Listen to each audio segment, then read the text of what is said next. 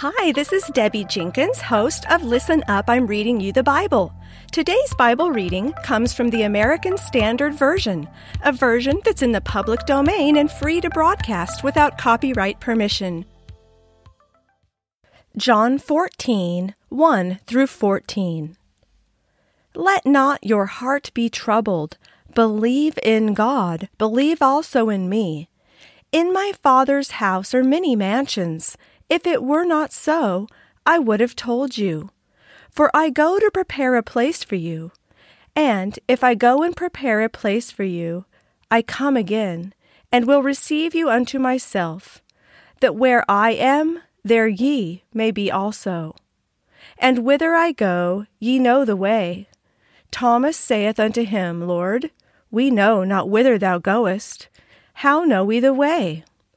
Jesus saith unto him, I am the way and the truth and the life.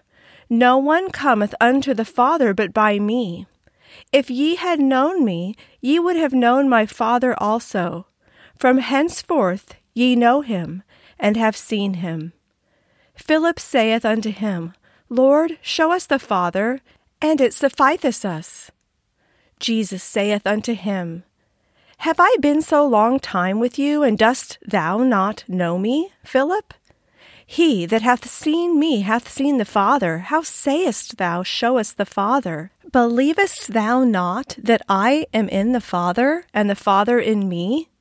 The words that I say unto you I speak not from myself, but the Father abiding in me doeth his works. Believe me that I am in the Father, and the Father in me or else believe me for the very work's sake. Verily, verily, I say unto you, he that believeth on me, the works that I do shall he do also, and greater works than these shall he do, because I go unto the Father.